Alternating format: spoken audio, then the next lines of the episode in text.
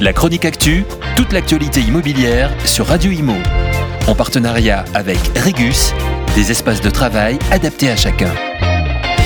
Mi-décembre, la Direction générale de la répression des fraudes, la DGCCRF, a dévoilé une enquête sur l'inspection des professionnels de l'immobilier qu'elle a menée ces derniers mois.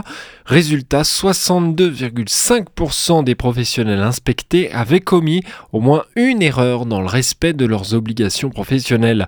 Sur l'ensemble des manquements, plus de 50% relèvent de fautes liées à l'information aux consommateurs et sur les pratiques commerciales. Exemple étant donné comme l'affiche incomplète euh, des honoraires des agents ou peu visible ou mal indiquée.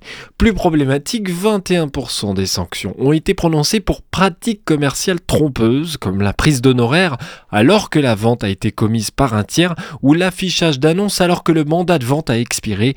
La répression des fraudes qui dénonce aussi des pratiques douteuses liées à la location, en mettant le doigt sur des états des lieux très mal rédigés, par exemple, que ce soit d'entrée ou de sortie. La DGCCRF qui inspecte les professionnels toute l'année, soit parce que ces derniers ne l'ont pas été depuis longtemps, soit suite à des plaintes de consommateurs. Ce chiffre de 62,5% des personnes contrôlées qui ne respectent pas au moins une obligation est en légère baisse par rapport au dernier rapport de 2019, moins 2,5 points de baisse. La chronique actu, toute l'actualité immobilière sur Radio Imo. En partenariat avec Regus, des espaces de travail adaptés à chacun.